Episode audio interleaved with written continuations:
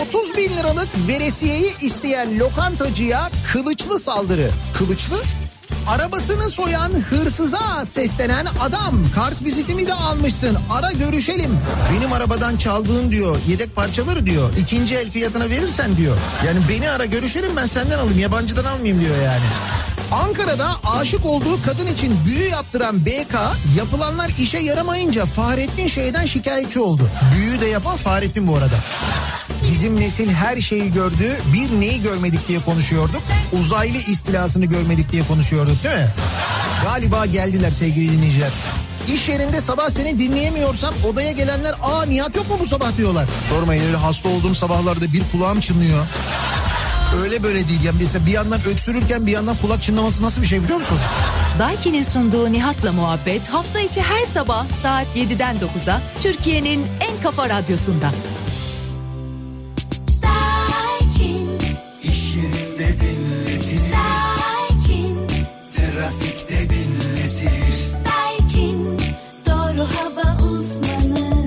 Daiki'nin sunduğu Nihat'la muhabbet başlıyor.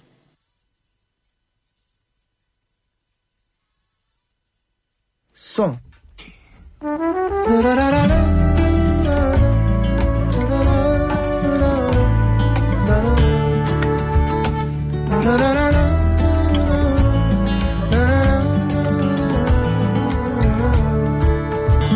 Bir ses var içimde seni fısıldar gibi Nereden çıktın karşıma? Yine neler başlar gibi? Hem güzel hem değil gözümde yaşlar gibi. Yine geceler ağır olacak. Sabaha kadar Hayallerimiz gerçek olacak. Nereye kadar oluyorum eyvah. Yerimde duramıyorum. Aşık oluyorum eyvah. Kendimi tutamıyorum. Aşık oluyorum eyvah. Yerimde duramıyorum. Aşık oluyorum eyvah. Kendimi tutamıyorum. Yine geceler ağır olacak. Sabaha kadar Hayallerimiz gerçek olacak Nereye kadar?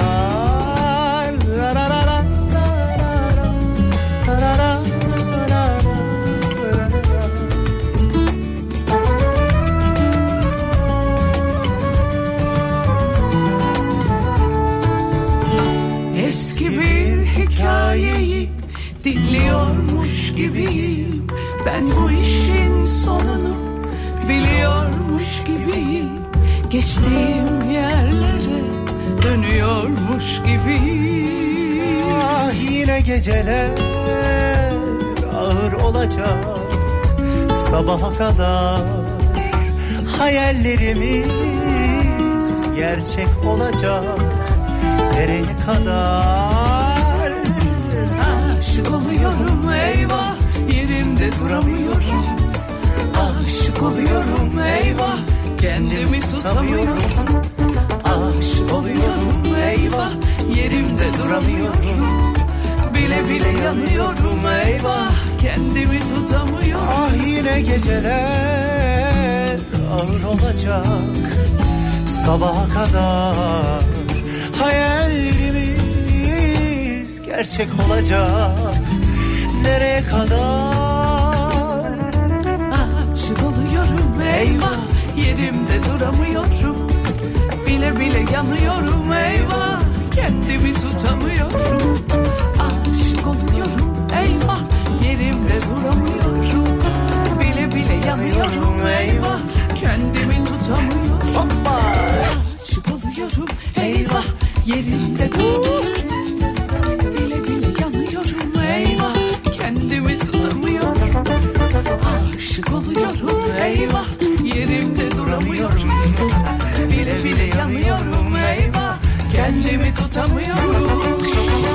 Türkiye'nin en kafa radyosundan, kafa radyodan hepinize günaydın. Yeni günün sabahındayız. Günlerden cuma. Tarih 4 Eylül 7 6 dakika geçiyor saat. Yer yer bulutlu bir İstanbul sabahından sesleniyoruz. Türkiye'nin ve dünyanın dört bir yanına. Nerede o bulutlar keşke bize de gelseler diyen, dünü çok ama çok sıcak geçiren, hatta öylesine sıcak geçiren ki Eylül ayı sıcaklık rekorlarının kırıldığı. Türkiye'nin birçok kenti var. 70-80 yılda Eylül ayında ölçülen en yüksek sıcaklık değerleri bazen yaşlı gözlerle kabullenmiş gerçekleri. Eskişehir'de e, dün 36.7 derece ölçülmüş. Bu Eylül ayı rekoruymuş. Kayseri'de Artık çok uzaklaştım. 36.9 derece ölçülmüş. Yine bu bir Eylül rekoruymuş. Göçmen kuşlar gibi çok geç Bunun yanında Çankırı, Yozgat, Kırşehir, Nevşehir, Niğde, Kırıkkale, Kastamonu ve Amasya'da da yine rekorlar kırılmış. güzel durur. Küçükken çok inanmıştım. Eğer çok istersen her şey mümkün. İnanmak zor değil. Hikayem senle başlardı. Senle devam etsin. Beni sen inandır.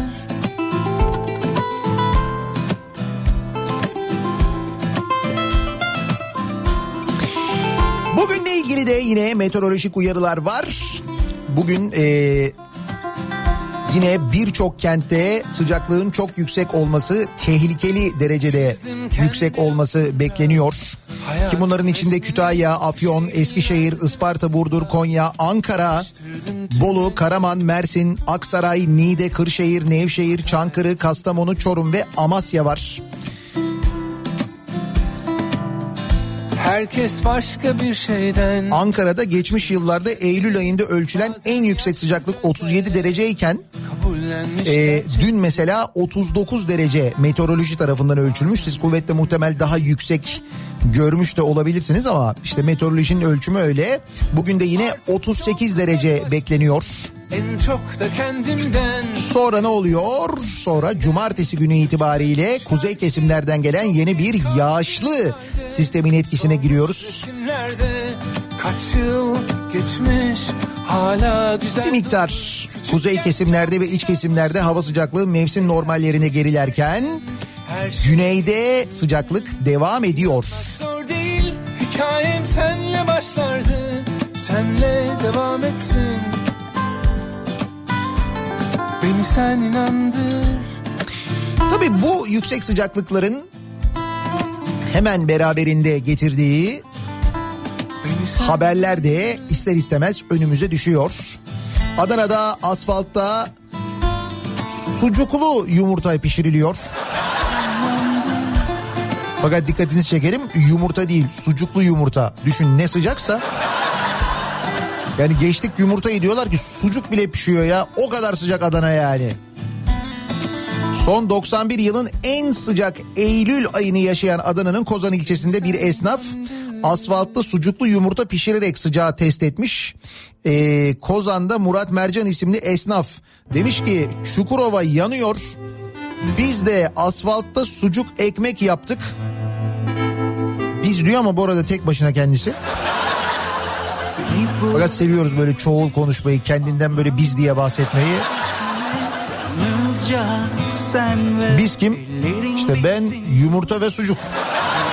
Üçümüz yani. Bilmiyorum Asfaltta yumurta kırmışlardı. Biz de buna sucuk ekledik. Sucuğumuz pişiyor. Adana sıcak denilince güneşe ateş edilme algısı vardı. Güneşe ateş edecek arkadaşlar sıcaktan bunaldı evden çıkamadılar. Biz onların yerine yeni bir akım başlattık. Güneşte sucuk ekmek denedik oluyor.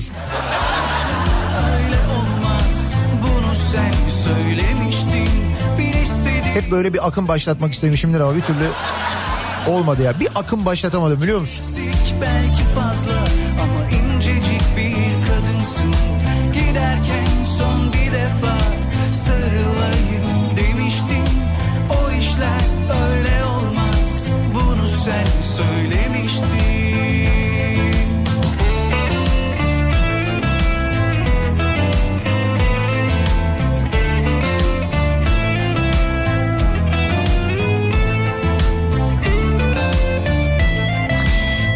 yayına başlarken konuştuğumuz şu Lamborghini ile karpuz satan e, adam meselesi o fotoğraf e, üzerine konuşmuş sosyal medyada paylaşmıştım sonra da üzerine epey bir mesaj gelmişti.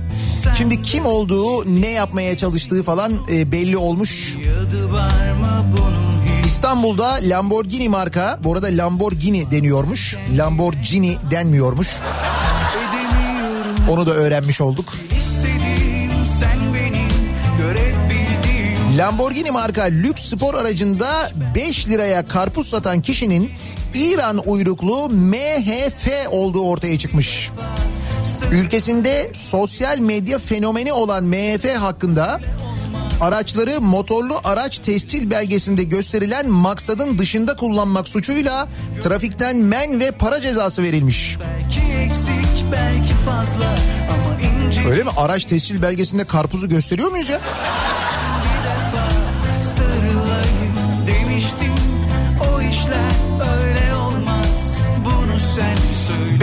Hacı Hüsrev Mahallesi Piyalepaşa Bulvarı üzerinde geçtiğimiz gün yaşanan olayda yabancı uyruklu bir kişinin Lamborghini marka araçla 5 liraya karpuz satması gündem oldu. İstanbul Trafik Denetleme Şube Müdürlüğü'nce yapılan çalışmada lüks aracın farklı lüks aracını farklı amaçla kullanan o kişi belirlenmiş. Emniyete getirilen araç sahibinin İranlı MHF olduğu anlaşılmış. Sesinde koşarken gördüm Çocukluğuma geri dön Araç sürücüsü MHF'ye 2918 sayılı Karayolları Trafik Kanunu'nun ek bir maddesine göre araçları motorlu araç tescil belgesine gösterilen maksadın dışında kullanmak ve sürülmesine izin vermek maddesine göre 1228 lira idari para cezası uygulanmış. Ayrıca lüks araç 15 gün süreyle trafikten men edilmiş. Aracı bağlanan İranlının ülkesinde internet fenomeni olduğunu, internette yayınlamak üzere görüntü çekmek için lüks araçta karpuz sattığını söylediği öğrenilmiş. Hayır espri neymiş anlamadım ki mesela ülkesinde bunu gösterecekmiş ne yapacakmış? Sevgili İranlar Türkiye öyle bir ülke ki karpuzu bile bu arabada satıyorlar ancak öyle alıyorlar falan. Aslında bizim reklamımız açısından fena değil de.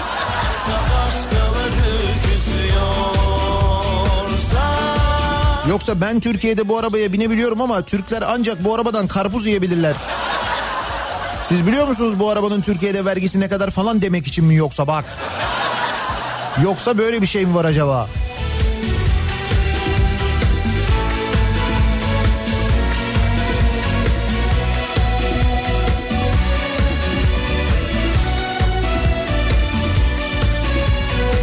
Hocam internet fenomeni olmak da zor ya. Sürekli saçma sapan bir şeyler bulmak zorundasın. Zor iş. Fenomen olmak çok. Rüyamda kendimi yonca bahçesinde koşarken gördüm Ama daha zor olan bir şey söyleyeyim size. Daha zor olan bu günlerde hayatta kalmak. İşte dünya genelinde devam eden ve Türkiye'de şu anda başladığı günden çok daha beter konumda olan pandemi. ne zaman başladı pandemi? Ee, Mart ayından beri konuşuyoruz değil mi? Mart ayından beri Türkiye'de yani dünyada daha evvelinden de konuşuluyor. Belki dünyada yani Türkiye'de de konuşuluyordu ama aslında ciddiye almaya başlamamız Mart ayı itibariyle. İşte sokağa çıkma yasaklarının başlaması, tedbirlerin alınması, ondan sonra yaşadıklarımız. Bakın Mart ayından Eylül ayına kadar gelmişiz. Arada kaç ay var düşünün. Ve bu kadar zaman sonra Hani hep konuşuyoruz ya işte sağlık çalışanlarını alkışladık işte onlara onlar e, işte kalbimizde yüreğimizde onların fedakarlığını işte bu yaptıkların hakkını asla ödeyemeyiz dedik ve ödemedik de ondan sonra zaten. Yani bir kısmını ödedik bir kısmını ödemedik. Bayağı bildiğiniz ayrımcılık yaptık. Sonra unuttuk zaten onları. Onların yaptığı fedakarlıkları falan da unuttuk. Neyse yani neticede bu sektör bu sektörün şu dönemde yaşadıklarını, doktorların şu dönemde yaşadıklarını ve yaptıklarını düşünün. Mart ayından bugüne kadar, Eylül'e kadar ve bu kadar zaman sonra Türkiye'deki doktorları temsil eden meslek örgütüyle bu kadar zaman sonra bu süreçte ilk kez görüştü Sağlık Bakanı biliyor musunuz? Yani Türkiye'de bu işin nasıl idare edildiğini Sağlık Bakanlığı tarafından söylüyorum. Nasıl idare edildiğini de biraz anlayabilelim diye. Çünkü şimdi yavaş yavaş öğreniyoruz. İşte başta yaşadığımız maske aksaklıkları, en başta konuştuğumuz acaba bu rakamlar doğruyu gösteriyor mu sorusunun şu anda net bir şekilde cevabını görüyoruz. O rakamlar doğru değil. İşte e, o Sağlık Bakanlığı Türk Tabipler Birliği yetkilileriyle dün görüştü. Dün Mart ayından bugüne kadar görüşülmedi. Niye? Ya bu Türk Tabipler Birliği doktorları temsil ediyor. Birçok sorun var, birçok problem var. Neden bugüne kadar görüşülmedi? Biliyoruz sebebini, neden görüşülmediğini. Türk Tabipler Birliği'nin cız olduğunu, değil mi? Ve nihayet dün Bakan Koca ile Türk Tabipler Birliği yetkilileri görüşmüş. Türk Tabipler Birliği Merkez Konsey Başkanı Sinan Adıyaman ve Koronavirüs İzleme Kurulu üyesi Özlem Azap Sağlık Bakanı Fahrettin Koca ile görüşmüş. Görüşme sonrası açıklama yapmış Sinan Adıyaman. Rakamların inandırıcı olmadığını ve valilerin söylediklerinden bunu çıkardığımızı söyledik. Hani çünkü biz söyleyince kale alınmıyor. Bakın valiler söylüyorlar bu rakamların doğru olmadığını dedik. Bakan bu konuda fazla yorum yapmadı demiş. Pembe bulutlar açıyorum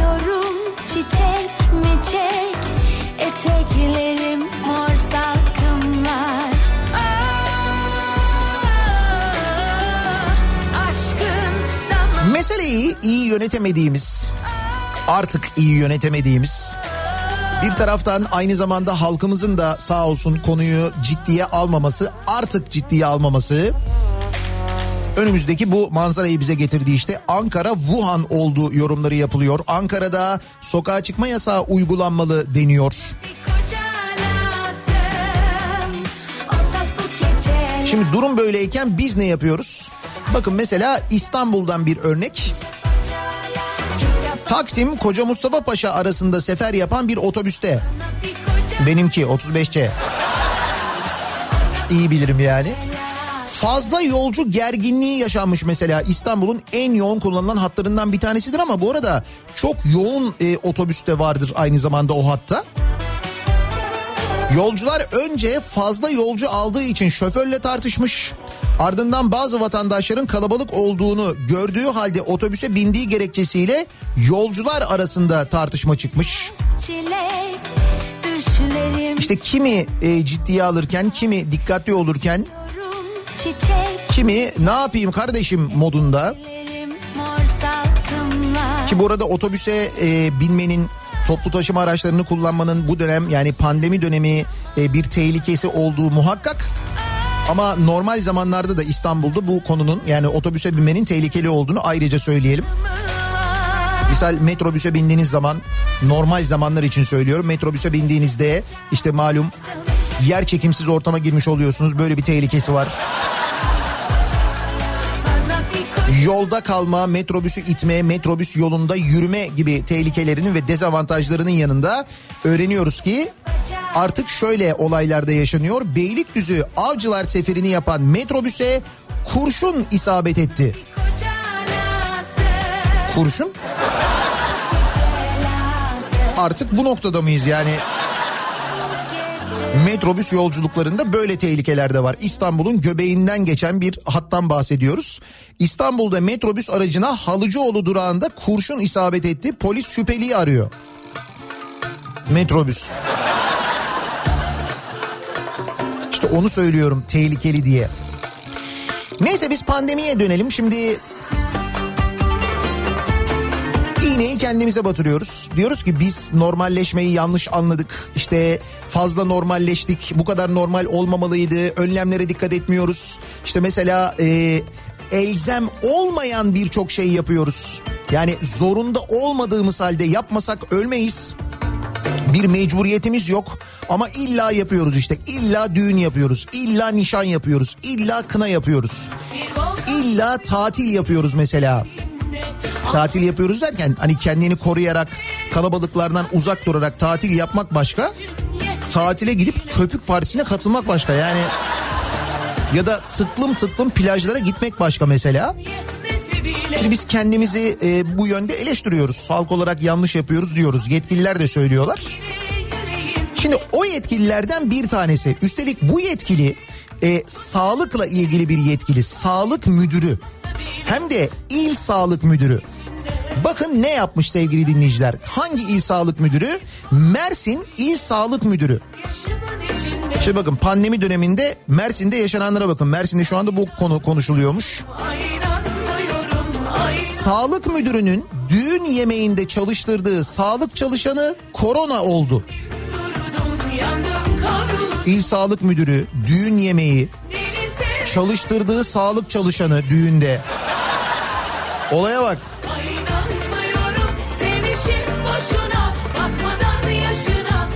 Mersin'de İl Sağlık Müdürü Sinan Bahçacı'nın memleketi Konya'da kısa bir süre önce oğlunun düğününü yapıp Mersin'de ise düğün yemeği verdiği yemekte devlet personeli ve imkanları kullandığı iddia edilmiş. Yemekte servis yaptığı belirlenen bir 112 başhekimliği personelinin koronavirüsü testi sonucu pozitif çıkmış. Yani İl Sağlık Müdürü düğün yemeği verdiği zaman orada İl Sağlık Müdürlüğü çalışanları mı hizmet veriyorlarmış? Daha sağlıklı olsun diye herhalde. Evinde ailesiyle karantinaya alınan personelin bir gün önce test yaptırdığı bu sonucun alınması beklenmeden davetlilere servis yaptığı ileri sürülmüş.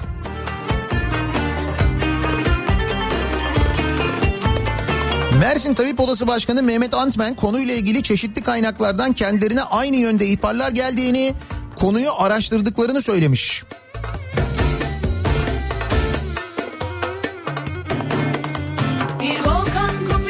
10 Kasım 2017'de Mersin Sağlık Müdürlüğü görevine başlayan Doktor Sinan Bahçeci bir süre önce memleketi Konya'da inşaat mühendisi oğlunun düğününü yapmış.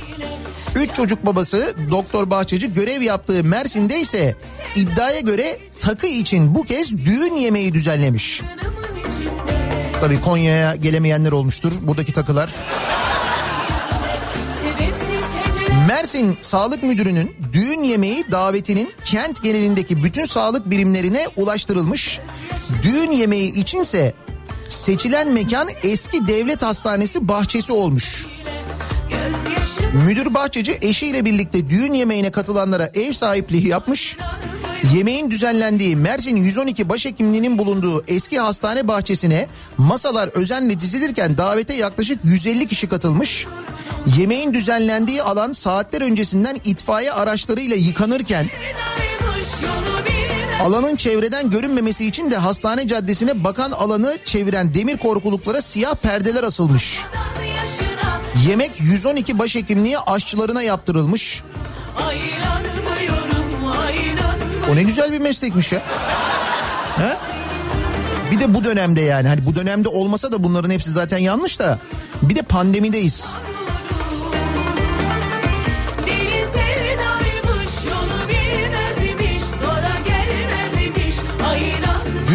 Yemeğine Anamur, Çamlıyayla ilçeleri arasındaki sağlık birimlerinde görev alan uzmanların başhekim, başhekim yardımcıları, müdür, müdür yardımcıları, sağlık müdür yardımcıları, sağlık müdür daire başkanlarının büyük bölümü katılmış.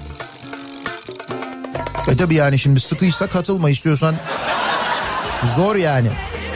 Yemeğe mazeretleri sebebiyle katılamayan sağlık görevlilerinin ise takılarını zarfa koyarak birer liste halinde yemeğe katılanlara vererek gönderdikleri ifade edilmiş. Takım mühim.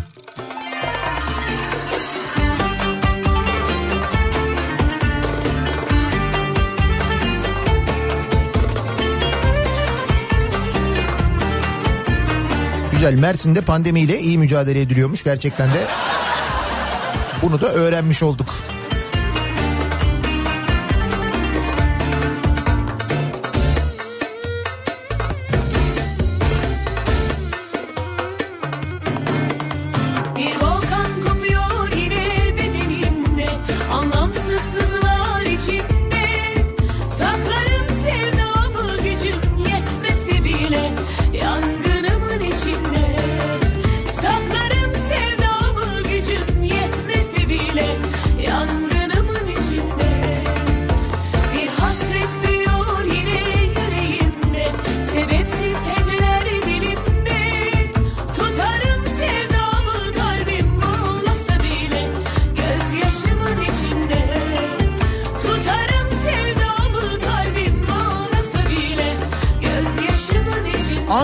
Vakaların arttığını söylüyorsunuz. Ankara'da artmışken bir de Türkiye genelinde Adalet Bakanlığı'nın görevde yükselme sınavı yapılıyor. Sınav cumartesi günü Ankara'da yapılacak. Türkiye'nin her yerinden insanları Ankara'da toplayacaklar. Korona olup sınava girecek olanların durumu bile net değil.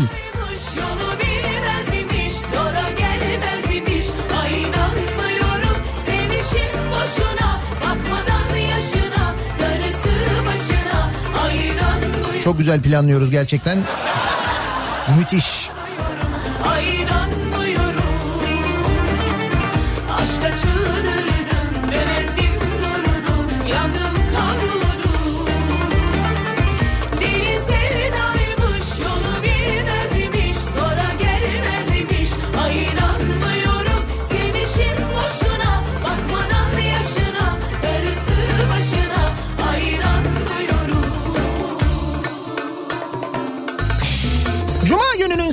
Sabahındayız. Nasıl bir sabah trafiğiyle güne başlıyoruz? Hemen dönelim. Son duruma bir bakalım.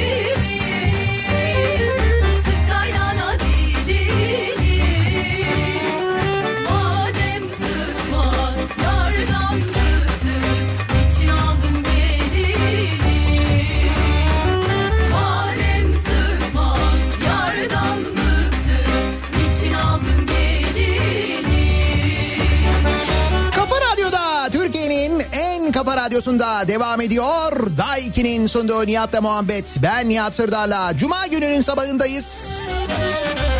Yedi buçuğu geçtik. Dublörlü dolandırıcılıkla başlayalım. Bu bölüme Kocaeli Kandıra'da 800 bin liralık arsayı satmak için harekete geçen dolandırıcılar tapu memuruna takılmışlar. Önce sahte kimlik ve dublörle Kastamonu'daki bir noterden satış için vekalet çıkaran dolandırıcılar dublör Kandıra'da tapu müdürlüğüne gelmişler. Ancak memur 80 yaşındaki MG'nin tapudaki fotoğrafıyla vekaletteki fotoğraflar arasında uyumsuzluk fark ederek işin peşine düşmüş. Bravo. Ya amca da bu fotoğrafa pek benzemiyor ama ya yaşlandı ya çöktü artık yani ondan. Ama yok bariz benzemiyor ya burada sarışın. İşte yaşlanınca demek ki dublörü seçerken biraz daha dikkatli olmak lazım.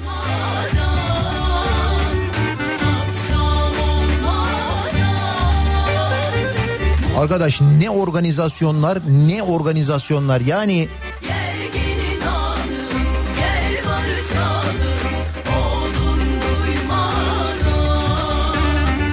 Dolandırıcılar Kocaeli Kandıra'da 800 bin liralık arsayı satmak üzere filmlere konu olacak bir sahtekarlığa kalkıştı. 10 Ağustos'ta yaklaşık değeri 800 bin lira olan 657 metrekare büyüklüğünde denize yakın bir arsanın satışı için Kandıra Tapu Müdürlüğü'ne başvuruldu. Müdürlükte yapılan incelemede taşınmaz sahibi MG'nin ikamet adresi Kandıra olmasına rağmen vekaletin Kastamonu'dan verilmiş ve tapudaki fotoğrafla vekalet fotoğrafı arasında uyumsuzluk olması tapu memurunu şüphelendirmiş. Tapu ve Kadastro Genel Müdürlüğü ile Noterler Birliği arasındaki sistemde vekaletin gerçek ve resmi olduğu görülmesine rağmen Memur bir kez de Kastamonu'daki noter başkatibini telefonla aramış. Vekaletin gerçek olduğu teyidini almış. Aslında her şey düzgün görünüyor. Memur gayrimenkul sahibinin neden kendisinin gelmediğini sorunca Kastamonu'daki kızının yanında kaldığını, Serdar isim damadının yanından bu vekaleti verdiği yanıtını almış. Bu kez de tapu ile nüfus müdürlükleri arasındaki sistemde yapılan sorgulamada taşınmaz sahibinin Serdar isimli bir damadının olmadığı Kastamonu'da oturan bir kızının da bulunmadığı ortaya çıkmış. Orada patlamışlar işte. Bunun üzerine tapu memuru emniyet müdürünü arayarak taşınmaz malikinin Kandıra'da babasıyla birlikte yaşayan kızına ve MG'ye ulaşmış. Onların da böyle bir vekalet vermedikleri öğrenilmiş. Bravo tapu memuruna ya. yine oldu akşamlar O benim nazlı yarim Umuyorum bu dolandırıcılığı yapanların böyle bir canikosu bağlantısı falan yoktur. Yoksa tapu memurunun işi zor. Hatırlıyor musunuz? Gümrük memuru Teoman vardı bir tane. Ya neler gelmişti o Teoman'ın başına.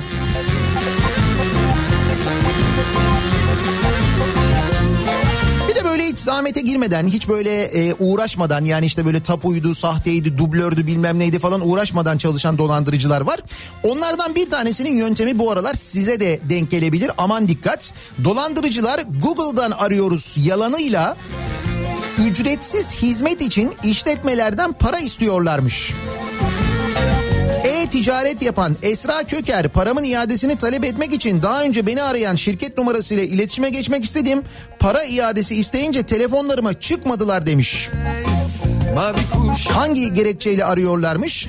Normalde Google'ın ücretsiz verdiği firma ve şirketleri haritalarda görünmesine yönelik hizmet için para talep ediyormuş dolandırıcılar. Arıyorlarmış siz diyorlarmış ki işletmenizin Google haritalarda görünmesini ister misiniz? Siz diyorsunuz ki isteriz. İşte o zaman bunun için şu kadar ücret falan. Halbuki bu zaten ücretsiz. Bunu kendiniz de yapabiliyorsunuz. Zor bir şey değil.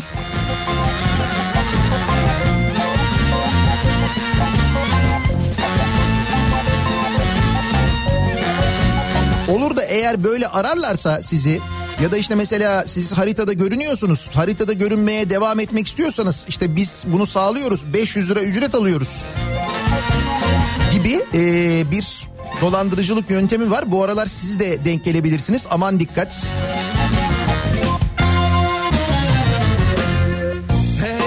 Bunun için özel call center kurmuşlar ya. Bak kamışa Su ne yapsın yanmışa Mevlam sabırlar versin Yarından ayrılmışa Bir de piyasaları takip eden dolandırıcılar var. Sahte altın üreten atölyeye baskın buyurun. Ben demiştim değil mi bu altın fiyatı yükselince, döviz fiyatı yükselince bunların sahtelerini bu aralar basanların sayısı artar diye konuşmuştuk değil mi? Gaziantep'te sahte altın basımı yapan kuyumcu atölyesine operasyon düzenlendi. Operasyonda çok miktarda sahte altın ele geçirildi. Bir kişi gözaltına alındı.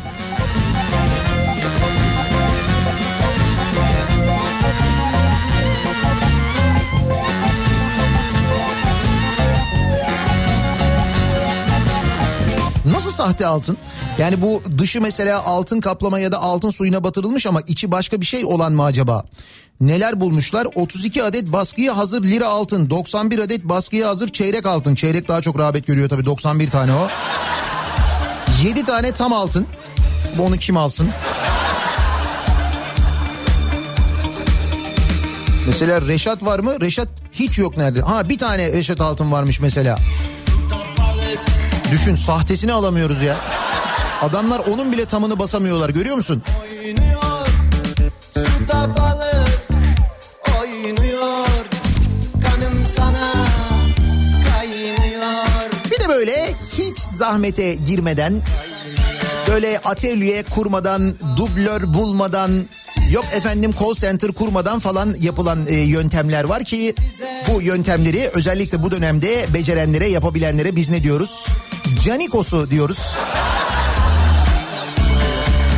Beyoğlu Belediyesi'nin ihalesi yabancıya gitmedi. Başkan yardımcısının akrabaları 811 bin liralık ihaleyi aldı. Bak gördün mü taş attın kolun mu yoruldu? Beyoğlu Belediyesi'nin ek hizmet binasını alacağı mobilyalar için açtığı ihaleyi 811 bin liraya belediye başkan yardımcısı Rüstem Dindaroğlu'nun ailesine ait şirket kazandı. 811 bin liralık ne mobilyası alıyormuşuz ya? 58 kalem mobilya diyor. Hani mesela kocaman binadır çok fazla bir şey alırsın onu anlarım da 58 kalem diyor yani.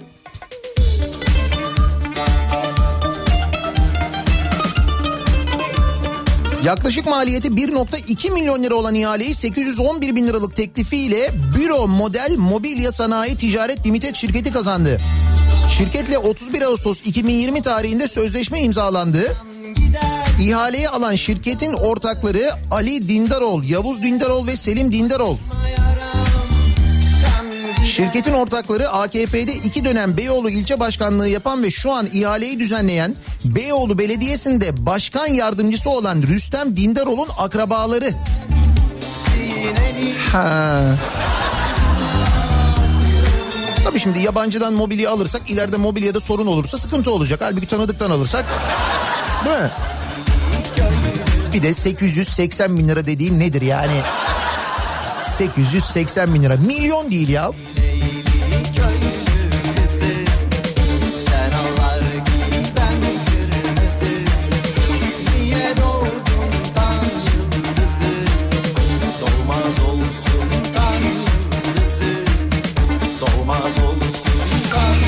Hafta konuştuğumuz konulardan bir tanesiydi. Hatırlarsanız Kızılay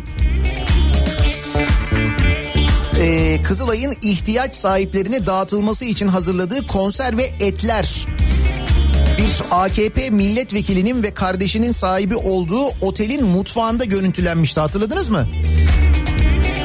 Hani bu e, Elazığ'daydı değil mi? Elazığ'a gidilmişti bu Malazgirt e, Malazgirt'in yıl dönümü kutlamaları yapılmıştı Elazığ'da. Ki o dönemde biz 30 Ağustos kutlamaları yapılamaz işte e, konusunu konuşuyorduk. Onunla ilgili 30 Ağustos kutlamalarına getirilen yasağı konuşuyorduk. O sırada Malazgirt kutlamaları yapılabiliyordu ama işte o kutlamalar sırasında öğrendik ki Devlet Bahçeli'nin de konakladığı Elazığ'da bir otel var. O otelin mutfağında Kızılay'ın ihtiyaç sahiplerine dağıtılması için hazırladığı konserve etler görüntülenmişti hatırladınız mı? AKP Bitlis Milletvekili Cemal Taşar'la kardeşi Kızılay Şube Başkanı Battal Taşar'ın ortak olduğu otelin mutfağında bu etler görüntülenmişti. Skandalın ardından Kızılay Şube Başkanı Battal Taşar istifa etti. Milletvekili kardeş ise hala görevde. O çünkü vekil. Ona bir şey olmaz yani. Bazı vekillere bir şey olmuyor hepsine değil de.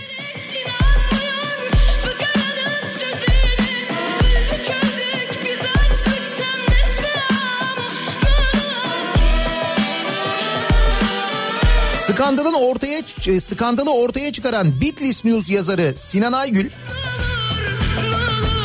Demiş ki otelin büyük ortağı milletvekili Cemal Taşar asıl istifa etmesi gerekenlerden birisi de odur demiş.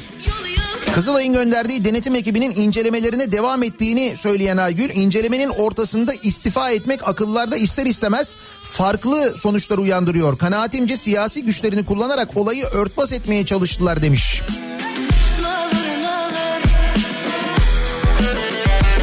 Vay be. Ha bu arada bir başka görüntü var. Ee, bu istifa eden kardeş Kızılay'ın bir etkinliğinde böyle kameralara konuşuyor. Ee, bu konserve etleri e, ayı yavrularına yediriyorlar. İhtiyaç sahiplerine e, ulaştırılsın diye Kızılay'a bağışlanan kurbanlardan hazırlanan konserve etleri e, ayı yavrularına yediriyorlar bir Kızılay etkinliğinde. E, adam gururla bunu anlatıyor. Bir diyor ki e, ben diyor biliyorsunuz diyor Kızılay diyor şube başkanıyım diyor. Ayrıca diyor bir de turizmci kimliğim var diyor. Bilmem ne otel olarak da size hoş geldiniz falan diyor. Otelin ismini falan da söylüyor. Üstünde Kızılay yeleği falan var ama yani. Yani o konuda çok rahat. Hani Kızılay imkanlarını otel için kullanmak da zaten bir beis görmüyor. Öyle bir rahatlık varmış adamda.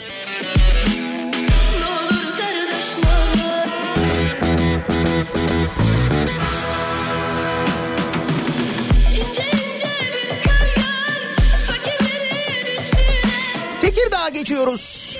Tekirdağ'da bizi dinleyenler özellikle de Marmara Ereğlisi'nde dinleyenler. Yanlış hatırlamıyorum değil mi? Bu Marmara Ereğlisi belediye binasıydı tuhaf olan. O, aynı Marmara Ereğlisi değil mi? O bina yani. Ha. Marmara Ereğlisi Belediye Başkanı partisi DSP'den istifa ederek AKP'ye geçmiş. Ne kadar geniş bir yelpaze varmış orada öyle. Başkanda yani daha doğrusu.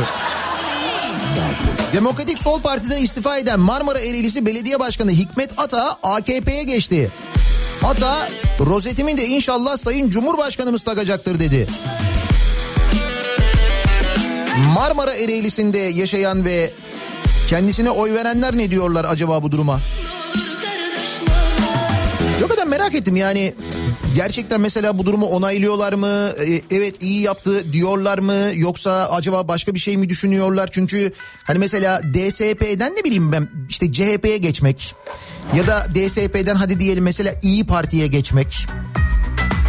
Yine nispeten belki diyebilir ama DSP'den AKP'ye geçmek Göreceğim Ha yani soldan böyle bu kadar sağa geçmek o manada söylüyorum. Yoksa DSP'den MHP'ye geçse de aynı şeyi konuşuruz aslında ama oy verenler ne düşünüyorlar acaba onu merak ediyorum asıl. Bir de o belediye binası duruyor mu hala hala? Hani böyle her mimari anlayıştan bir pay taşıyan bir belediye binasıydı yanlış hatırlamıyorsam. olay değil Elinde patlar adamın Yok ki bir numarası Bir zeka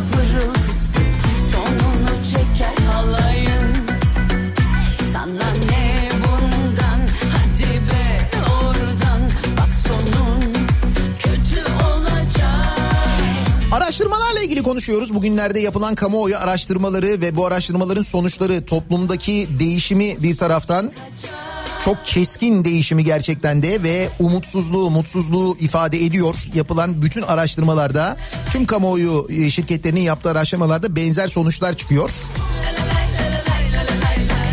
Bu kez Metropol Araştırma'nın Ağustos ayına ilişkin çalışmasına göre yurttaş ekonominin durumu ve doların gidişatından oldukça endişeliymiş.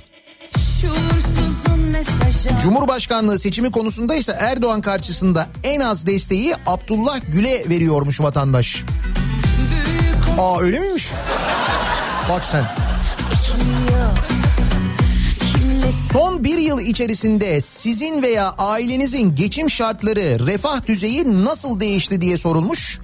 İyileşti diyenlerin oranı yüzde dokuz, kötüleşti diyenlerin oranı yüzde 63.4. sonunu çeker halayın Değişmedi diyenler yüzde 27.4. Fikrim yok diyen 0.3 matematiği olmayanlar bunlar.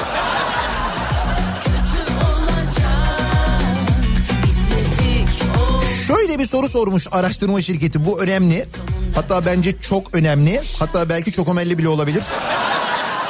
Demişler ki ülkemizdeki doların artışından sizce kimler endişelenmeli? Bakın soru bu. Ülkemizde doların artışından sizce kimler endişelenmeli? Herkes endişelenmeli diyenlerin oranı yüzde yetmiş beş. Herkes endişelenmeli diyenlerin oranı yüzde yetmiş beş.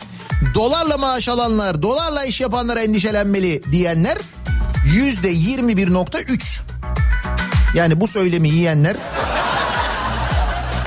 şu işin e, yani bu doların aslında hani her şeyin Türkiye'de artık neredeyse dolarla olduğu ve fiyatının dolarla belirlendiğini anlamayanlar yüzde yirmi bir nokta üçmüş yani. Tabii fikri olmayanlar var 3.7 yine. Fakat herkes endişelenmeli diyenlerin oranı yüzde 75 sevgili dinleyiciler görüyorsunuz değil mi rakamın e, yüksekliğini. Bu arada bir soru daha sorulmuş E, Türkiye İstanbul Sözleşmesi'nden çekilmeli mi çekilmemeli mi diye.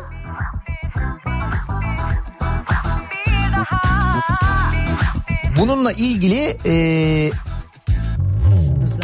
Türkiye İstanbul Sözleşmesi'nden çekilmeli midir sorusuna yüzde 67.2 oranla hayır çekilmemelidir yanıtı verilmiş. Yüzde 22.8 evet çekilmelidir demiş.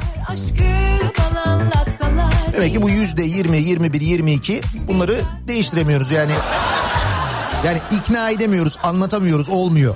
Ya bu, bu araştırmadan en azından böyle bir sonuç çıkıyor yani. Bu arada yüzde 75 doların artışı herkesi e, endişelendirmeli diyormuş ya. Onu demişken e, dolarla ilgili son gelişmeyi de ve son durumu da paylaşalım. Dolar dün 7.45'te rekor kırdı. An itibariyle de 7.44 civarında zaten. Bu piyasa yani piyasadan gidip dolar aldığınız zamanki fiyat değil onu söyleyeyim.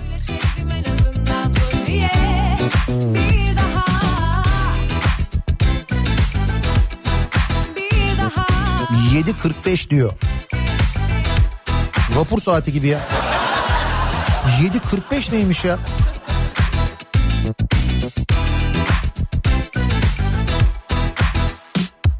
Zamansızlıktan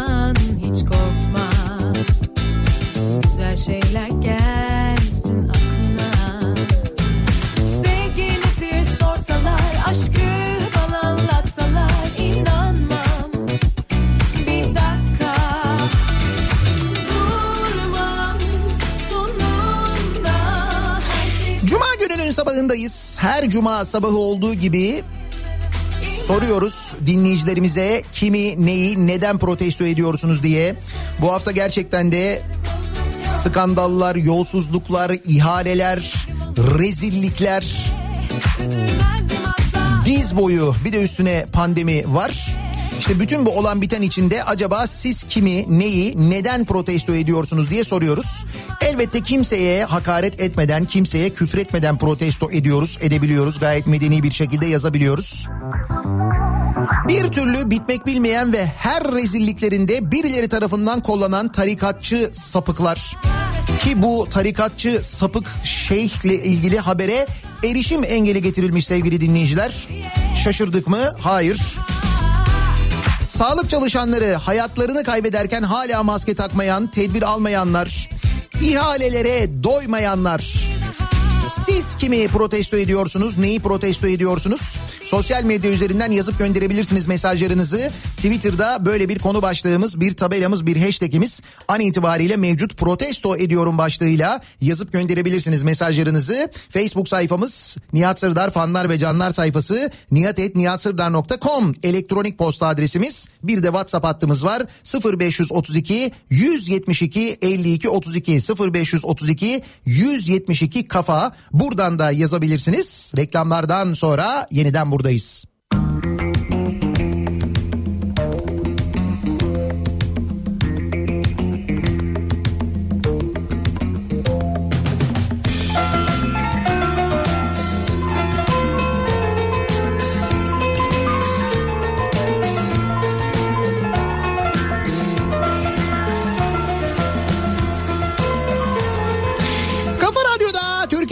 en kafa radyosunda devam ediyor. Daiki'nin sunduğu Nihat'la muhabbet. Ben Nihat Sırdar'la. Cuma gününün sabahındayız. 8'i 1 dakika geçiyor saat. Soruyoruz kimi, neyi, neden protesto ediyorsunuz diye. Ve geride bıraktığımız hafta verilen ihaleleri duyunca hep birlikte söylüyoruz. Anası da yesin, babası da yesin. Yesin anam yesin, canikosu yesin. Anası da yesin, babası da yesin. Yesin anam yesin, canikosu yesin. Ne kadardı en son verdiğimiz Cengiz'e verdiğimiz ihale? 900 milyon lira mıydı?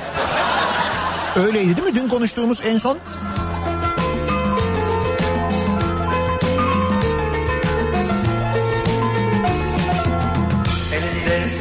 sigarası Gönlümde var yarası Beni kalbimden vurdu Gözlerinin karası Adli kontrol şartını protesto ediyorum. Ne kadar sapık, katil, tecavüzcü varsa bu şartla serbest bırakılıyor diyor. Kıvanç göndermiş.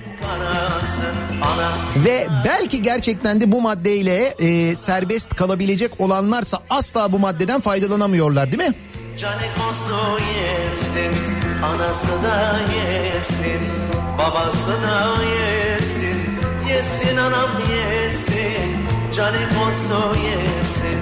Anası da yesin. İlk olarak A8 Long'a binip poz veren ve Passat'a mı bineceğiz yahu diyen eski Düzce Belediye Başkanı'nı ardından da bu küçümsemeye alınıp fiyatı 1 milyon liraya çıkan Passat Bey'i protesto ediyorum.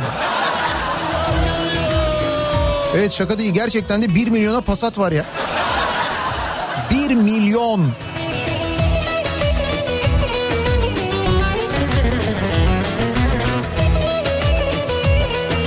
Bilim kurulundan bağımsız karar alan sonra o kararı sürekli değiştiren Ülke politikasını futbolun en derinine nüfuz ettiren Türkiye Futbol Federasyonu'nu protesto ediyorum.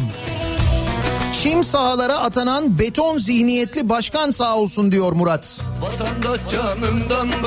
Ne kadardı Türkiye Futbol Federasyonu'nun bir yıllık büro harcaması, büro malzemesi harcaması? 126 milyon lira mıydı?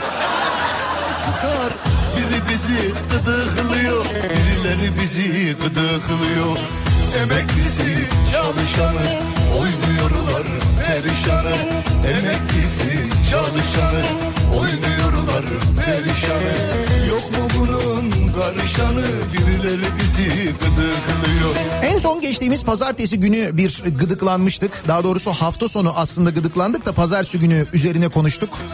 ÖTV artışı da bu haftanın konusuydu hatırlayınız. Gıdı gıdı gıdıklıyor Dünyanın en pahalı otomobilleri artık bizde. Dünyanın en yüksek otomobil vergisini biz ödüyoruz. Danimarka'yı da geçtik hem de açık ara geçtik. Tavan yüzde 277 oldu.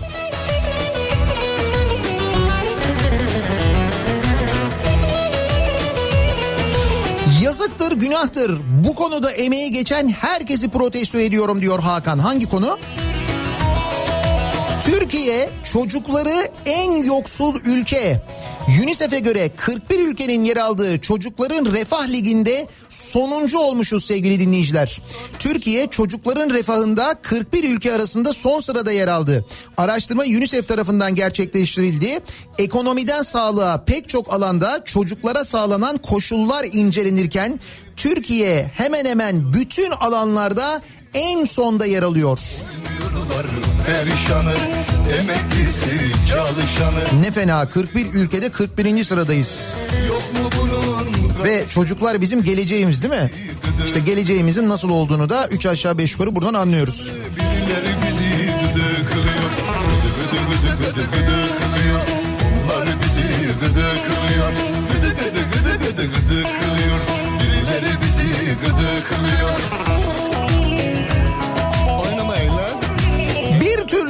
doyuramadığımız Canikos'unu protesto ediyorum.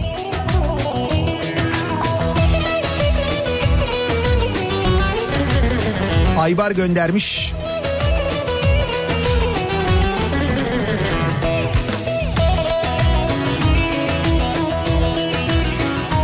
Yaşındaki kız çocuğuna yaptığı tacizde kendisini sadece dudağından öptüm... ...annesi sana eş olur dedi diye savunan sapık tarikat şeyhi... ...bunlara inanıp hala peşinde koşan cahilleri... ...bunları anlatırken adama ah hala şeyhim diyen babayı protesto ediyorum. Ne büyük rezillik değil mi? İşte bu rezilliği yapan bu tarikat şeyhinin protokol görüntüleri var sevgili dinleyiciler. Hele İslami devlet olsun vakti saati var her şeyin diyen ve kısa süre önce 12 yaşındaki çocuğa cinsel istismardan tutuklanan Uşşaki tarikatı lideri Fatih Nurullah'ın devlet protokolünde ağırlandığı ortaya çıktı. Nurullah'ın AKP'li milletvekilleri ve belediye başkanlarıyla yakın ilişkisi dikkat çekti. 2015'teki bir açılışta Başbakan Yardımcısı Emrullah İşler ve Devlet Bakanı Yalçın Akdoğan'ın arasında oturuyor. Bu sapık. Biri Başbakan Yardımcısı, diğeri Devlet Bakanı. İkisinin arasında oturuyor böyle. Onun yakınlarında falan değil, arasında oturuyor. Melik Gökçek'le samimi görüntüleri var. Eski Bakan Mehmet Özhaseki'nin geçen yıl görüştüğü Nurullah, bu Mehmet Özhaseki Ankara Büyükşehir Belediye Başkan adayıydı hatırlayınız. Melik Gökçek'in yerine onu aday göstermişlerdi. Ve neler diyordu Ankara için değil mi? İşte Mansur Yavaş seçilirse şu olur bu olur falan diye. O Mehmet Özhaseki geçen yıl bu sapıkla görüşmüş. Atatürk düşmanı Kadir Mısıroğlu'na da sultanım diye hitap ediyormuş bu sapık. Pembesi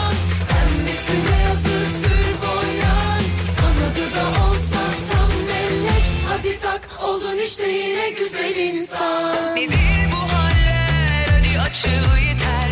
Ne kaçak ne göçek ne tuzak.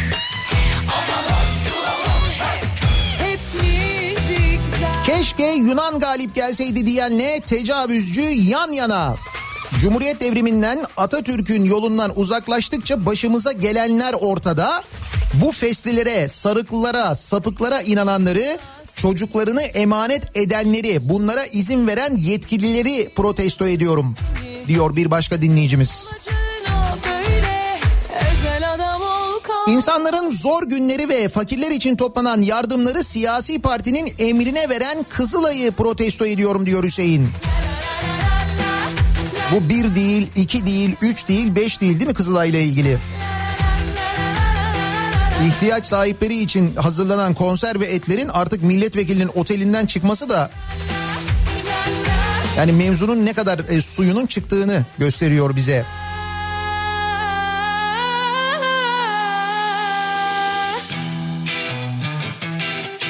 Her ayrılığında bir tadı tuzu var. Kaçırma bana yeni bir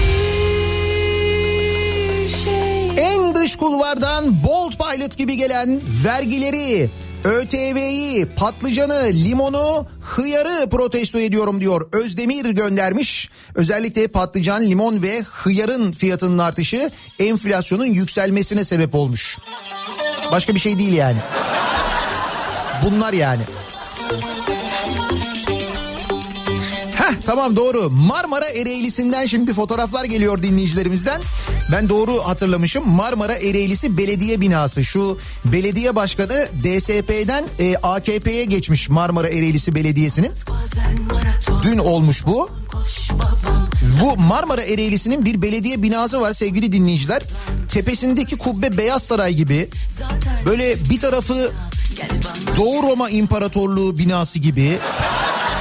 Bir tarafı böyle bir yani bunu kim çizmiş mesela merak ediyorum. Ya da mesela biri çizmeye başlamış bırakmış sonra başka biri gelmiş mesela beş ayrı kişi mi çizmiş? Tuhaf bir bina var da o binanın fotoğrafları geliyor şimdi Marmara Ereğlisi'nden dinleyicilerimizden. hastayım çalımına sanırsın Maradona. Hastayım çalımına sanırsın Maradona.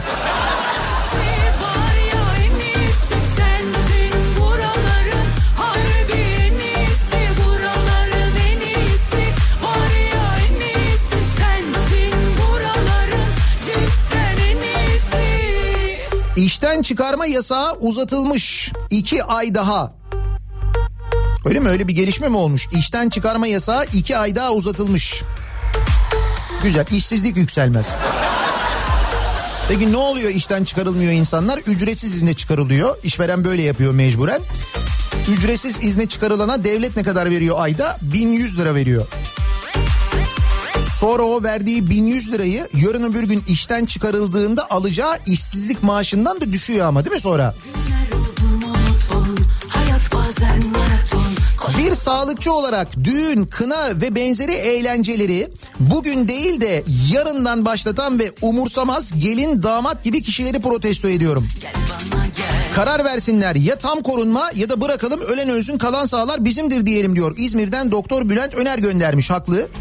Sağlık çalışanları en çok bu konuya e, tepki gösteriyorlar. Ya ben görüyorum mesela etrafımda da konuşuyorum arkadaşlarımla. Diyor ki işte ben düğüne gideceğim diyor. Diyorum ki ya gitme. Yani tehlikeli ne kadar tehlikeli olduğunu biliyorsun diyor ki çok pis gönül koyarlar diyor. Ya.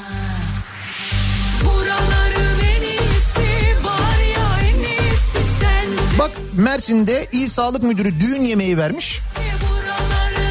Aslında Konya'da düğün yapmış.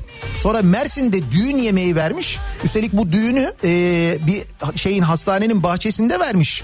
Yemekleri e, sağlık müdürlüğünün aşçıları hazırlamış. 112'nin aşçıları hazırlamış. 112 personeli servis yapmış. E, düğüne gelmeyenler yani yemeğe gelmeyenler altınlarını takılarını mazeret bildirerek zarf içinde göndermişler. Öyle yapın. Siz de mazeret bildirin takıyı zarf içinde gönderin.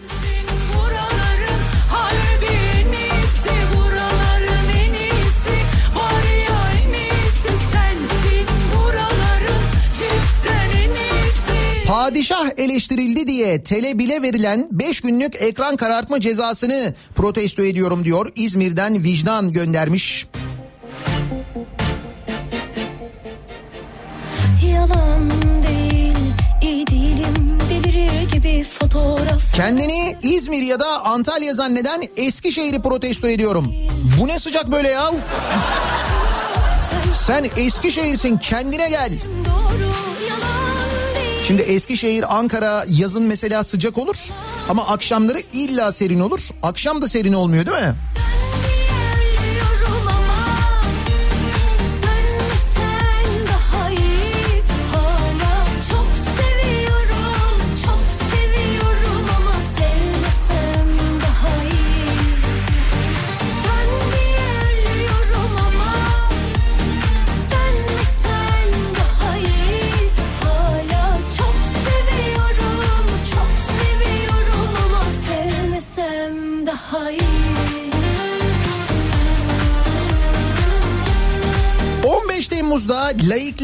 Demek olduğunu ve ne kadar önemli olduğunu herkesin anlamasını ancak kısa sürede yine unutmasını protesto ediyorum. Değil. Kuveyt dinarının 24 lira 32 kuruş oluşunu protesto ediyorum. Doğru. İzmir'den Onur. Kuveyt dinarı ne kadar? 24 lira 32 kuruş mu? Koşa koşa gitti. Bir kuvvet dinarı değil mi? Bir kuvvet dinarı 24.32.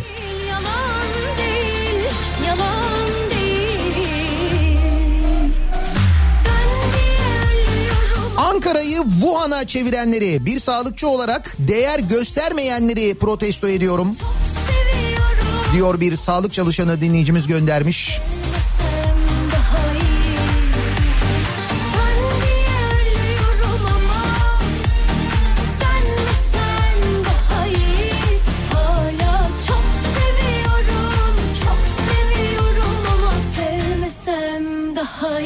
Burcu Elazığ'dan mesaj göndermiş. Bakın önemli bir konuya dikkat çekiyor. Diyor ki yakın geçmişte ülkemizde iki büyük felaket yaşadık. Önce Elazığ 6.8 büyüklüğünde bir depremle sarsıldı. 40'ın üzerinde insan hayatını kaybetti. Binlerce ev yıkıldı. Hala Elazığ'da yüzlerce belki binlerce insan çadırlarda, konteynerlarda yaşıyor.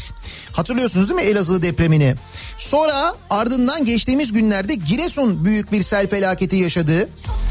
Onu da hatırlıyoruz. Çok yakın bir zamanda oldu Giresun'daki felaket. Şimdi iki felakete de üzüldük. Elazığ'da, Giresun'da bu ülkenin iki güzide şehri. Ancak ne yazık ki iktidar bu iki şehrimize, şehrimizde meydana gelen felakette gerekli duyarlılığı ve e, ayrımsızlığı gösterdiğini söylemek pek mümkün değil. Giresun'da sel felaketine uğrayan esnafa devlet geri ödemesiz 50 bin lira hibe verdi. Hatta bu geçtiğimiz gün bir mitingde değil mi? Sonunda çay dağıtılan mitingde bu açıklandı. Devlet geri ödemesiz 50 bin lira hibe veriyor esnafa. Aynı devlet, aynı iktidar Elazığ'da aynı felaketi hatta belki daha ağır yaşayan Elazığ esnafına geri ödenmek üzere 50 bin lira kredi verdi. Giresun, Giresun esnafına hibe, Elazığ esnafına kredi. İşte ben iktidarın yaptığı bu farklı muameleyi doğru bulmuyor. İnsanlarımın acısına acı katan bu durumu protesto ediyorum. Ve Elazığ sahipsiz diyorum demiş Burcu. Şimdi Elazığ'da yaşayan bu depremden zarar gören belki yakınını kaybeden bir esnaf olduğunuzu düşünün. Ve size 50 bin lira kredi verilirken Giresun'daki felaket sonrası oradaki esnafa 50 bin liranın hibe olarak verildiğini izlediğinizi düşünün. O açıklamayı izlediğinizi düşünün. Ne hissedersiniz acaba?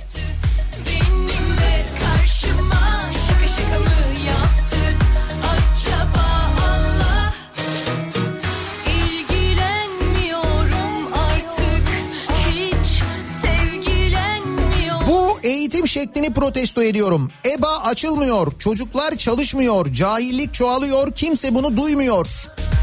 İzmir'den Yasemin göndermiş.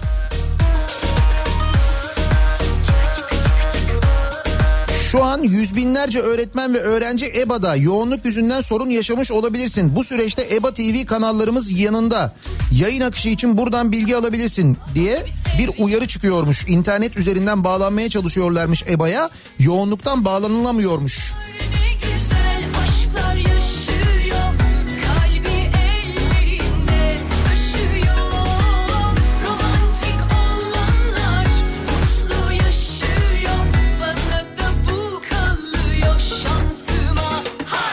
Şu Canikos'una verilen ihalelerle ilgili devlet memuru bir dinleyicimiz yazmış. Diyor ki karayollarında diyor Cengiz ihaleye girer alır işi yapar yaptığı işi kendi kontrol eder kendi hak edişini düzenler kendi hak edişini kendi onaylar parasını alır.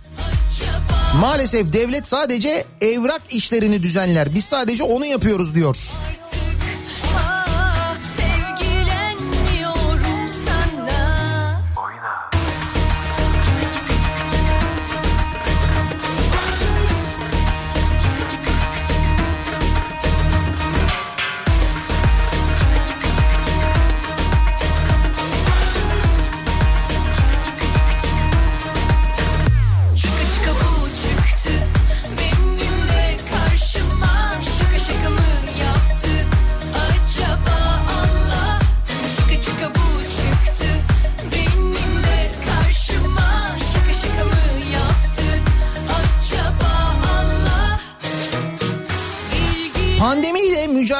İşimizi Allah'a bırakanları protesto ediyorum.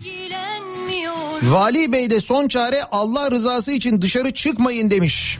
Bunu söyleyen kim? İstanbul valisi. İstanbul valisi Yerlikaya İstanbullulara böyle seslendi. Allah rızası için dışarı çıkmayın. Salgınla mücadelede geldiğimiz nokta bu işte. Bu şehrin valisi olarak sizden bir şey istiyorum. İdari işlem yapmaktan haya ediyoruz. Allah rızası için dışarıya çıkmayın. Ne söyleyebilirim başka demiş. Niye haya ediyoruz? İdari ceza parası, idari ceza kesilmesi gereken bir davranış yapan varsa idari ceza kesilsin. O bir daha çıkmayacak. Kesmediğiniz hayatınız için çıkıyor işte. Testi pozitif olup dışarıya çıkanlara da şunu söylemek istiyorum. Haklarında idari işlem yapıp suç duyurusuna bulunacağız. Artık yeter demiş. İstanbul valisi isyan etmiş.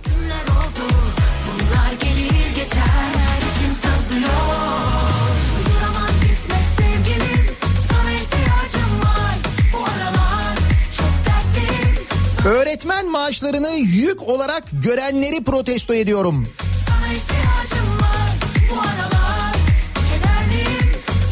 Milli Eğitim Bakanı'nın açıklamasını hatırlatıyor dinleyicimiz. Ki Milli Eğitim Bakanı'nın açıklaması ile ilgili dün ben yine burada konuştum. Yani ironi yaptım aslında tabii gündemi takip ettiğinizi düşünerek. Birisi onu yanlış anlamış. Benim öğretmen maaşlarını yük olarak gördüğümü düşünmüş. Benim. Dün bana Instagram'dan bir güzel böyle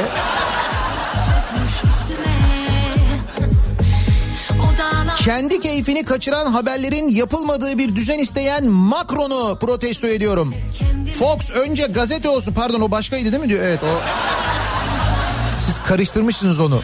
Ben de Macron'u protesto ediyorum. O ne güzel düzen ya oh. Sırf kendi istediğin haberler olsun falan böyle.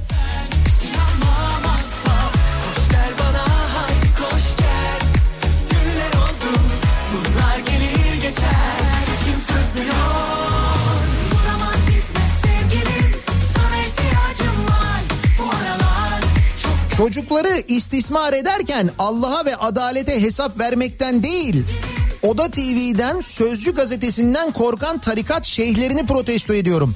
Şimdi bunun ses kayıtları çıktı ya bu sapığın. Orada diyor ya, diyor ya şimdi sen bunu yayma diyor sözcüye çıkar rezil oluruz diyor. Ya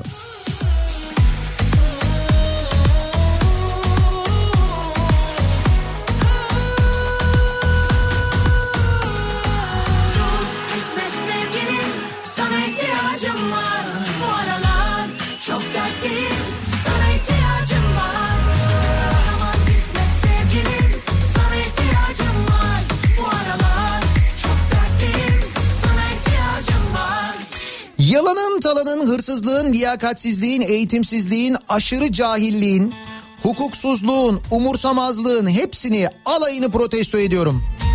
Yeter artık biraz insan olduğumuzu hatırlayalım. Bu kadar mı unuttuk insanlığımızı diyor Berker. Sizce? Gel vur tam 12'den Öyle bir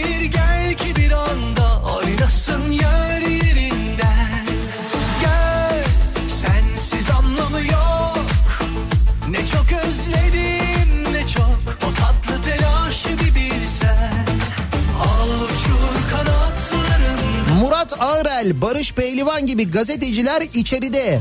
Oda TV gibi bir medya platformu kapalı ama biz Fransız gazeteciler için endişe duyuyoruz. Protesto ediyorum bu durumu diyor Abdullah. At at kuytularına at emin Hazırım razıyım dünden Varım her şeyine senin ben Beni korlara ver istersen Yak yakacaksan sen yak beni Hadi aşk beni çağır da yanına Kedi sokulayım sıcağına Beni sar sarmala da sonra At at kuytularına at emin Hazırım razıyım dünden Varım her şeyine Yetmeyen ödenekleri protesto ediyorum. Nerenin ödeneği yetmemiş ya? Diyanet'in 5 yıldızlı merkezine 32 milyon liralık ödenek yetmedi. 32 milyon mu? Diyanet İşleri Başkanlığı'nın Denizli'de yaptırdığı yüksek ihtisas merkezi 32 milyon liralık ödeneğe rağmen tamamlanamadı. Nasıl bir ihtisasmış o ya? Projede müftüler ve aileleri için havuz, sauna, Türk hamamı ve 8 suite oda bulunuyor. İdari bölümde 18 çalışma odası, bilgisayar laboratuvarının yanı sıra çok sayıda lüks çalışma ofisi planlandı. 5 yıldızlı projenin Temmuz ayında tamamlanması gerekiyordu ancak yarısı bitirilebildi.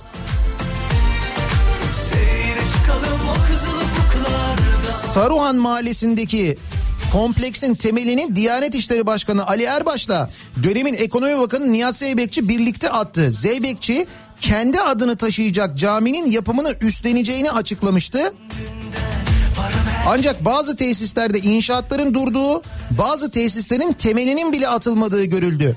Dersliklerin ve idari binanın inşaatı büyük ölçüde tamamlandı ama içi bitmedi. Beni sar sarmaladı 32 milyon. Ya inşaattan anlayan birileri yok mu ya? 32 milyon liraya bu bahsedilen binalar inşaat tamamlanamaz mı? 32 milyon diyor.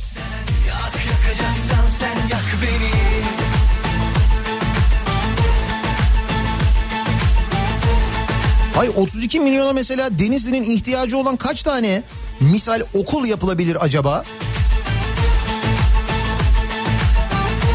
Ya da yapılabilirmiş yani. Al uçur kanatlarında Seyre çıkalım o kızıl ufuklarda Şimdi bu durumda kimi protesto etsem acaba? Ve Müteahhitlere kamyonla para ödeyen devlet 300 bin öğrenciye icra gönderdi. İş adamlarına gösterilen şefkat öğrencilere de gösterilsin. 300 bin öğrenci kredi borcunu ödeyemedi ve mahkemelik oldu. Borçlu öğrenciler garanti geçişler için bütçeden milyarlarca aktaran iktidardan aynı ilgiyi bekliyor. Sonra diyorlar ki gençler niye kaçıyor? Niye kaçıyorlar acaba?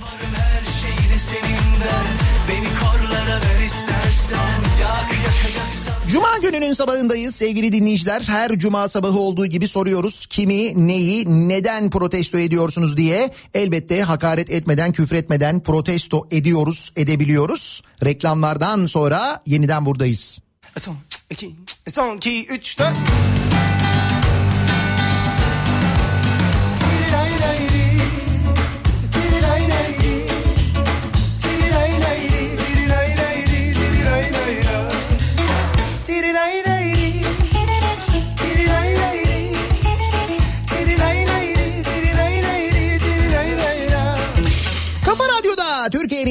Kafa radyosunda devam ediyor. Daha 2'nin sonunda Nihat'la muhabbet. Ben Nihat Sırdar'la. Cuma gününün sabahındayız. Tarih 4 Eylül. Sen kimsin? Her cuma sabahı olduğu gibi soruyoruz. Kimi, neyi, neden protesto ediyorsunuz diye.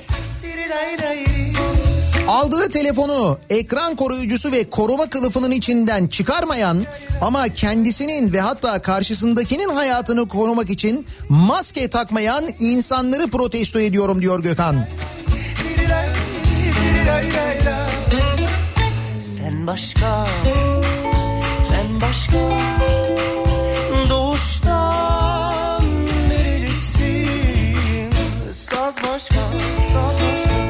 Söz başka. Burada Tüm bunları bildikleri halde hem gerçek rakamları saklayıp hem de buna sebep olanları protesto ediyorum. Twitter'dan uyarmakla olmuyor demek ki. Profesör Esin Davutoğlu, e, Davutoğlu Şenol demiş ki önlemlere çok uyan insanlar bile enfekte olmaya başladı. Kısıtlama için çok geç kaldık demiş. Yani Türkiye'deki durumun vehameti bu şekilde anlatılıyor. Uzmanlar e, artık konuşuyorlar. Bilim kurulu üyeleri de mesela geçmişte konuşmayan bilim kurulu üyeleri de konuşuyorlar. sen bizdensin.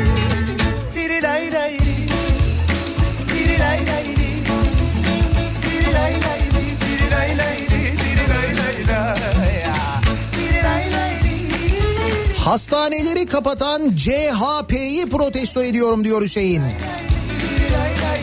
Vaka sayısında bütün illeri geride bırakarak en öne yerleşen Ankara 6 kamu hastanesinin kapatılması yüzünden sıkıntıya girdi. Ankara'da kapatılan hastaneler tekrar açılıyor. Hatırlıyor musunuz bu Ankara'da kapatılan hastanelerle ilgili konuşuyorduk. Şehrin merkezinde insanların kolay ulaşabildiği bu hastanelerin kapatılmasının ne kadar yanlış olduğunu, bunların kapatılmasının tek sebebinin şehir hastaneleri olduğunu, o şehir hastanelerine dünya paralar ödediğimizi konuşuyorduk. Nitekim e, şehir hastanelerine ne kadar para ödediğimizle alakalı bugün e, Çiğdem Toker bir e, yazı yazmış Sözcü gazetesinde. Diyor ki Sağlık Bakanlığı şehir hastanesi müteahhitlerine bu ayın e, bu yılın ilk 7 ayında bu yılın ilk 7 ayında ödediği kira bedeliyle bin yataklı 3 yeni hastane yaptırabiliyor. Yani müteahhitlere ödediğimiz kirayla sadece 7 ayda ödediğimiz kirayla bin yataklı 3 yeni hastane yaptırabiliyormuşuz. Ve biz bu kiraları 2040'lı yıllara kadar ödemeye de devam edeceğiz. Yani bu şehir hastaneleri şehir hastaneleri deniyor. Bu şehir hastanelerinin bize böyle bir zararı ve aynı zamanda maliyeti var ve 2040'lı yıllara kadar da bu maliyeti karşılamaya devam edeceğiz. Ve bu hastaneler için şehir merkezlerindeki hastaneleri kapattık biz işte. Günler bir bir geçti gitti Bir tek şey kaldı aklımda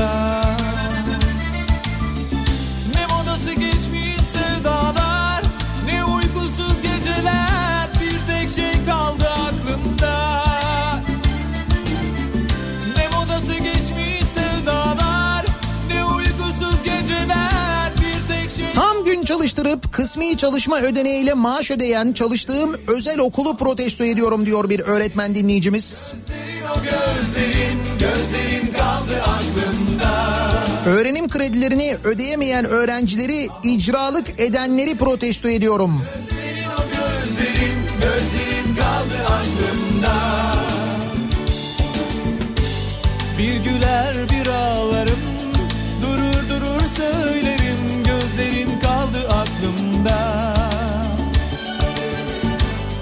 Aşk mı sevgi mi sorma. Belki sevgi yokuşu Gözlerin kaldı aklımda. Gözlerin o güzel Gözlerin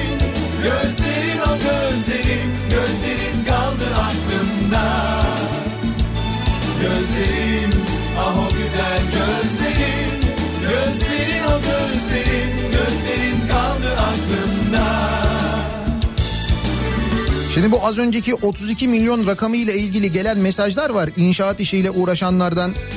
Diyorlar ki 32 milyona o anlattığınız şekilde 10 tane bina yapılır. Nasıl bir binaymış da 32 milyon yetmemiş diye soruyor herkes. Valla onu Diyanet İşleri Başkanlığı'na soracaksınız. Nasıl olmuş da o 32 milyon yetmemiş o binalara diye. O binalara bu kadar ihtiyaç var mıymış diye. Bir tek şey kaldı aklımda Ben bir anne olarak çok şeyi protesto ediyorum ama önceliğim eğitim. Çocuklarımız perişan oldu. Milli eğitimi protesto ediyorum diyor. Beylikdüzü'nden Sevilay göndermiş. Aylardır neden EBA'yı düzenlemediler sorar mısınız? Okullar açılacak diye diye oyaladılar. Ne oldu? Yine hazırlıksız EBA. Bugün bu EBA'da büyük problem yaşanıyor anladığım kadarıyla. Ulaşılamıyor internet üzerinden özellikle. Üniversitesi rektörlüğünü protesto ediyorum. Personele ait anaokuluna yüzde yüz beş zam yapılmış Ege Üniversitesi'nde. Yüzde yüz beş.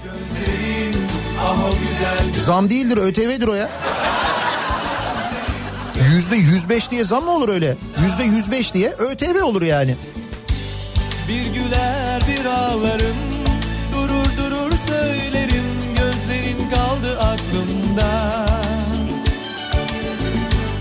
Aşk mı sevgi mi sorma.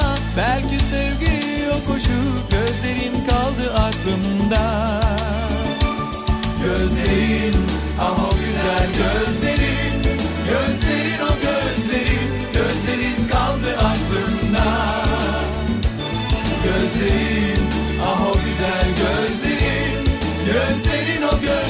3 aylık sezon boyunca Avşa Adası'nın canım kumsalının bir kere bile temizlenmemesini ve sahipsiz bırakılmasını Marmara Adalar Belediyesi'ni protesto ediyorum. Tabii doğaya bunu yapanları ayrıca protesto ediyorum. Hakikaten e, Avşa Adası'nda kumsaldan bir fotoğraf var. Yani İzmarit'ten neredeyse kum görünmeyecek o kadar. Bu izmaritleri yine e, kumlara e, söndürenler. Hatta e, geçtim izmariti ki o da zaten yanlış ama bebek bezlerini değiştirdikleri bebeklerinin bezlerini kuma gömenler mesela. Bunları temizliyorlarmış insanlar kumsallardan. Düşünebiliyor musunuz?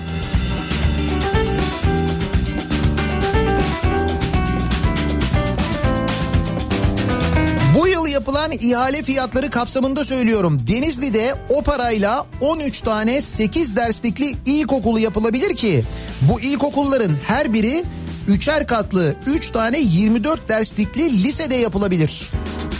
Bu az önceki 32 milyondan bahsediyoruz.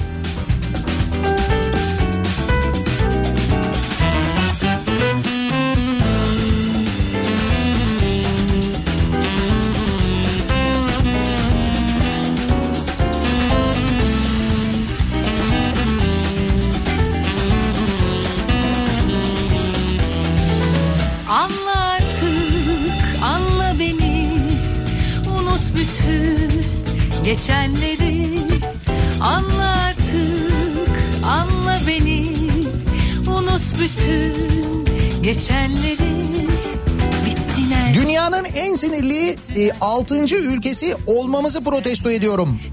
Hakkımız olan birinciliği söke söke alırız. Ey dünya! Orada bence de ya altıncılık pek bir haksızlık gibi geldi bana.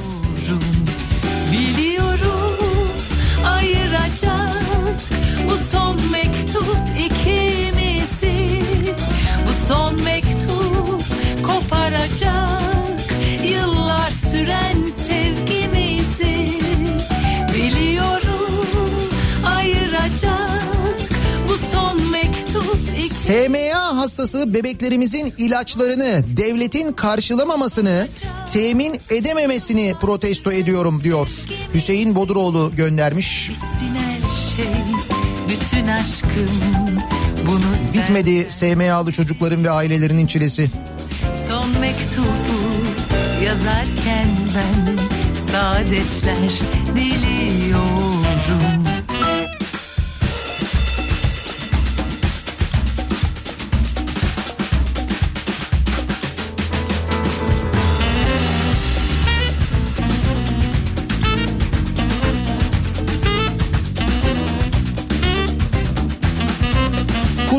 Otoyolu'nu tamamlamadan ulaşıma açan şimdi de eee, bir hafta önce bu yolu tek şeride düşüren, düşüren dün itibariyle de Menemen çıkışından itibaren ulaşıma kapatan yol çalışması yapma zorunluluğu getirenleri protesto ediyorum. E ne güzel törenlerle mörenlerle açmıştık ama bitirmeden açmışız galiba değil mi? Biraz öyle olmuş sanki. Cuma gününün sabahındayız. Soruyoruz kimi, neyi, neden protesto ediyorsunuz diye. Bir ara verelim. Reklamlardan sonra yeniden buradayız.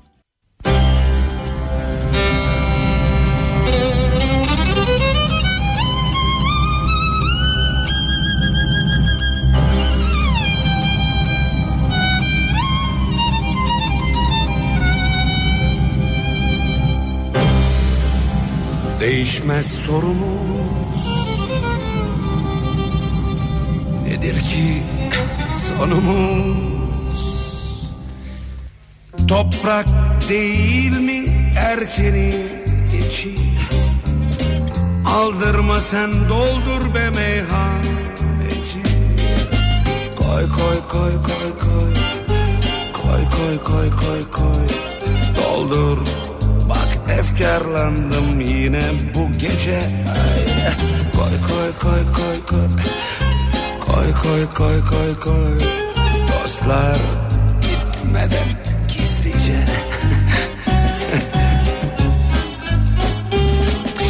Kafa Radyo'da Türkiye'nin en kafa radyosunda devam ediyor. Daha 2'nin sonunda Nihat'la muhabbet. Cuma gününün sabahındayız. 9'a yaklaşıyor saat. Nedir Haftanın hemen başında gelen ÖTV zammı sonrası yaşadıklarımız ve kırdığımız dünya rekoru düşünüldüğünde haftayı bu şarkıyla bitiriyor olmamız bence gayet yerinde oldu. Yüzde 227 diyorum bak. Pardon yüzde 277 özür dilerim. Söylerken bile yine vicdanlı davranıyorum da. Olmuyor olmuyor yüzde 277. Ölürsün dediler Dün içirmediler Sanki sarhoş oldum bilmem neden Denizli'nin Denizli'de Diyanet'e 32 milyon liralık bina yapılmasını protesto ediyorum. Bu arada 32 milyona binalar bitmemiş, yetmemiş 32 milyon lira. O paraya bir sürü horoz heykeli yapılırdı. Yazıktır diyor Şakir. Yine bu gece Horoz heykeli 100 milyon lira canım. O tepeye yapılan horoz heykeli ve oradaki park 100 milyon lira. gitmeden Bu arada Denizli'de ne para varmış ya? Onu da anlamış olduk yani. Yayınımızın sonuna geliyoruz. Birazdan Kripto Odası programı başlayacak. Güçlü Mete ve Candaş Tolga Işık.